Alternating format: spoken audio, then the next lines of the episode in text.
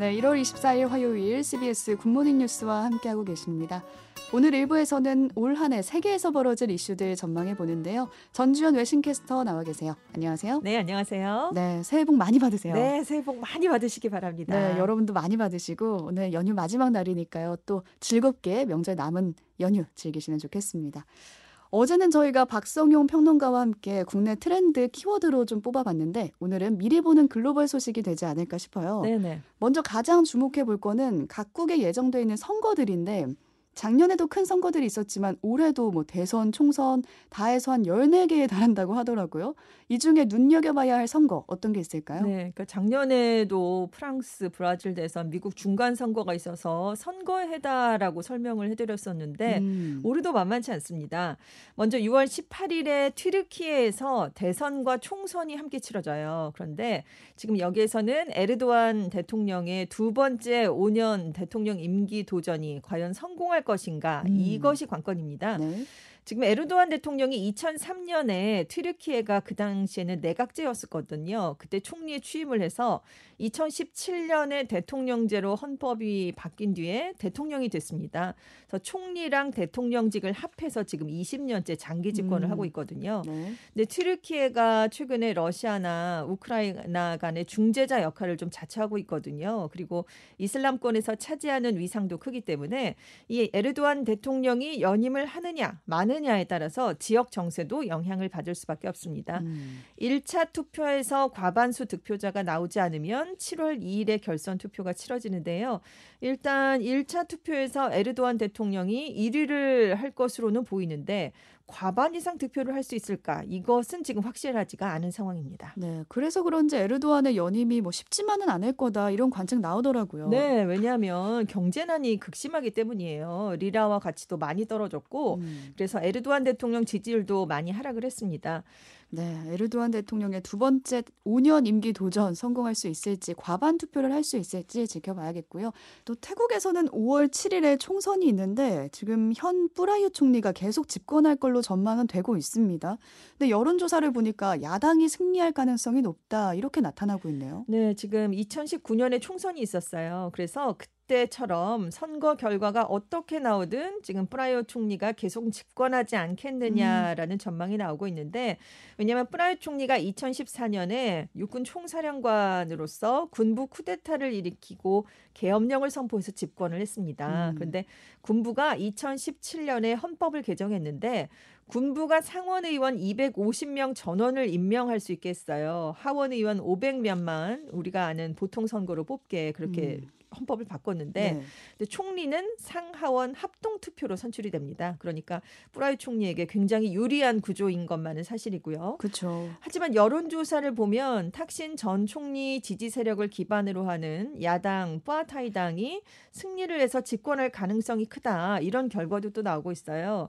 이 뿌아타이 당에서는 농민과 노동자들의 전폭적인 지지를 받았던 탁신 전 총리의 막내딸 페통탄 친나라시 지금 유력한 총리 후보로 거론되고 있는 상황입니다. 네, 아르헨티나로 가보겠습니다. 10월에 아르헨티나 대선이 있는데 이 결과에 따라서 중남미의 좌파 물결이 깨질 수도 있어서 지금 상당히 주목되고 있습니다. 네, 10월 29일에 아르헨티나에서 대선이 치러져요. 그런데 룰라 대통령이 브라질에서 이제 정권을 올해부터 출범을 시키면서 지금 중남미에서 좌파 물결인 이른바 핑크타이드 2.0 시즌이 시작이 됐거든요. 음. 근데 이게 이제 아르헨티나 대선 결과에 따라서 깨질 수가 있다는 얘기인데 네. 지금 왜 그러냐면 아르헨티나도 물가 상승 또 경기 침체가 장기화되면서 국민들의 불만이 굉장히 높은 그런 상황입니다. 물가 상승 너무 심하잖아요. 여기. 그렇죠. 그래서 페르난데스 대통령이 재선에는 도전하지 않을 것이다. 이런 전망까지 나오고 있거든요.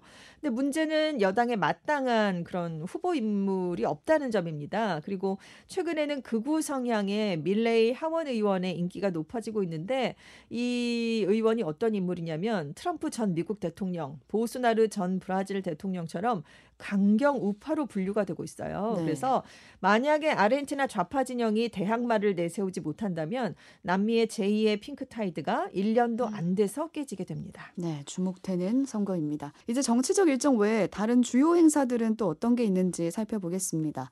먼저 5월에는 영국에서 찰스 3세의 대관식이 있다고요. 네, 5월 6일에 웨스트민스터 대사원에서 치러지게 되는데요. 지금 찰스 3세가 지난달 16일로 즉위 100일을 맞았습니다. 그리고 지난달 20일에는 영국 중앙은행인 영란은행이 찰스 3세의 초상화를 새긴 새로운 지폐 4종을 선보였고요. 8일 지난달 8일에는 찰스 3세의 초상화가 새겨진 동전을 처음으로 일반에 또 유통시키기 시작했습니다. 음, 그런데 지난 10일에 해리 왕자가 자서전을 발표하면서 왕실과 관련된 부정적인 얘기를 많이 담았거든요. 네. 그래서 왕실이 좀 타격을 입지 않겠느냐 이런 예상이 나왔는데 그렇죠. 네. 여론조사 기관 유고부가 이 자서전이 출간된 이후 조사를 해봤습니다. 그랬더니 해리 왕자가 책을 쓴 동기는 돈이었다라는 의견이 41%에 달했고요. 해리 왕자의 주장대로 자신의 이야기를 전하는 것이다라는 의견은 21%에 그쳤습니다. 오, 그래서 보니까 찰스 3세 국왕 등 다른 가족이나 왕실 자체는 이 자서전 출간으로 이렇게 큰 타격은 입지 않은 것으로 나타났어요. 음. 그리고 왕실 전반에 관한 긍정적인 의견도 54%로 변동이 없었는데요. 해리 왕자의 아버지 찰스 3세 또 형 윌리엄 왕세자는 호감과 비호감이 모두 1 내지 2% 포인트씩 올라서 큰 차이가 없었습니다. 반면 해리 왕자에 대한 긍정 평가는 역대 최저치로 하락을 했어요. 그래서 자서전 발표로 가장 타격을 입은 건 해리 왕자다 이런 평가가 음, 나오고 있습니다. 네, 자서전이 워낙 그 왕실 내부 이야기여서 네. 좀 타격을 입지 않을까 했는데 그렇죠. 타격이 별로 없었습니다. 6월에는 이집트가 행정 수도를 이전한다고요. 네, 이집트 수도가 카이로인데 여기에서 동쪽으로 한 45km 정도 떨어진 사막지대에 새로운 행정 수도가 들어서게 됩니다.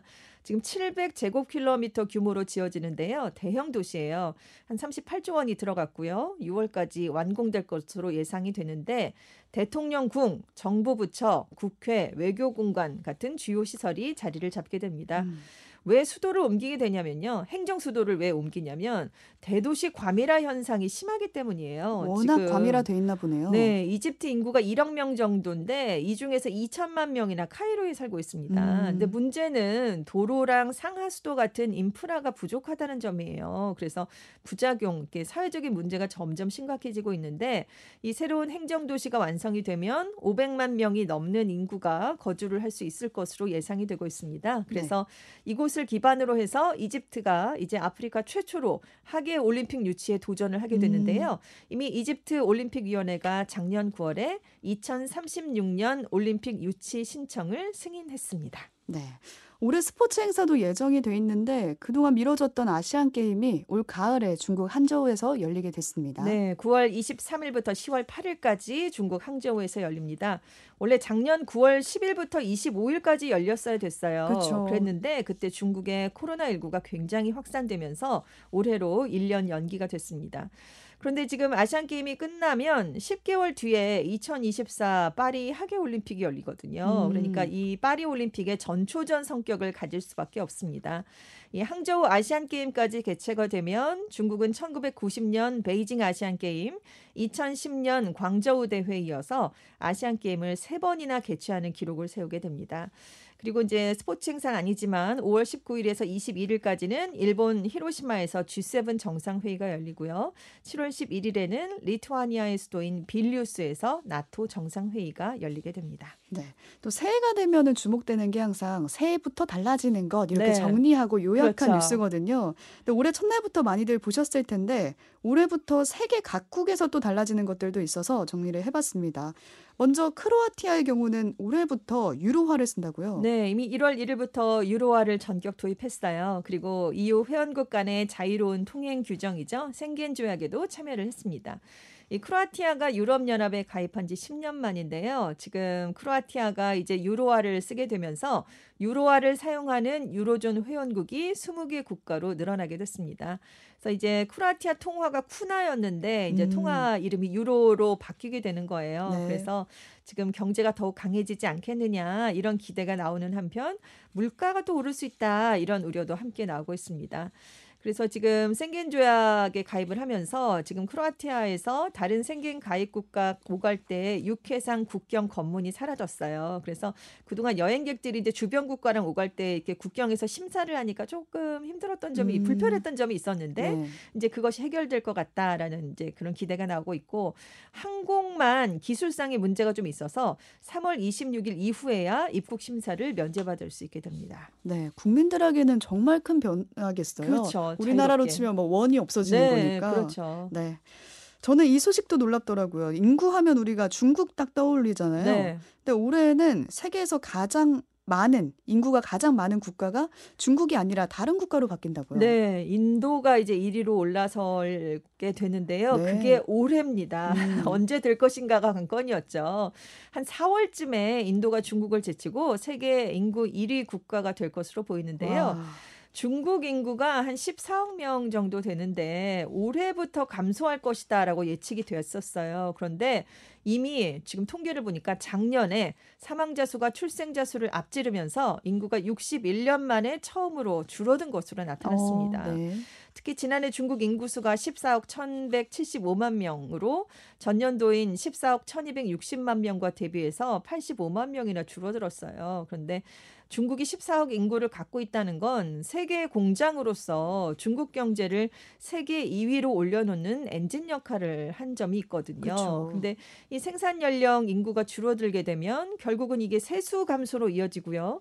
이게 이제 결국 연금 시스템에까지 부담을 주기 때문에 지금 중국 당국은 굉장히 이 점을 우려하고 있습니다. 그래서 저출산 대책도 막 나오나 봐요. 네, 그렇습니다. 음. 그런데도 출산율이 늘어나지 않고 있고요. 일본 경제연구센터는 인구 감소 때문에 중국 이 장기적으로 미국을 추월하지 못할 것이다. 이런 전망을 내놓고 있어요. 반면에 인도 인구는 중국과 다르게 계속 늘고 있습니다. 음. 그래서 인구 증가세에 힘입어서 2027년까지 이제 인도가 일본과 독일을 제치고 세계 3위의 경제 대국에 오를 것이다라고 모건 스탠리가 전망을 내놨습니다. 네, 이제는 우리가 인구 하면 떠올리는 국가가 인도로 네. 변하지 않을까 싶네요.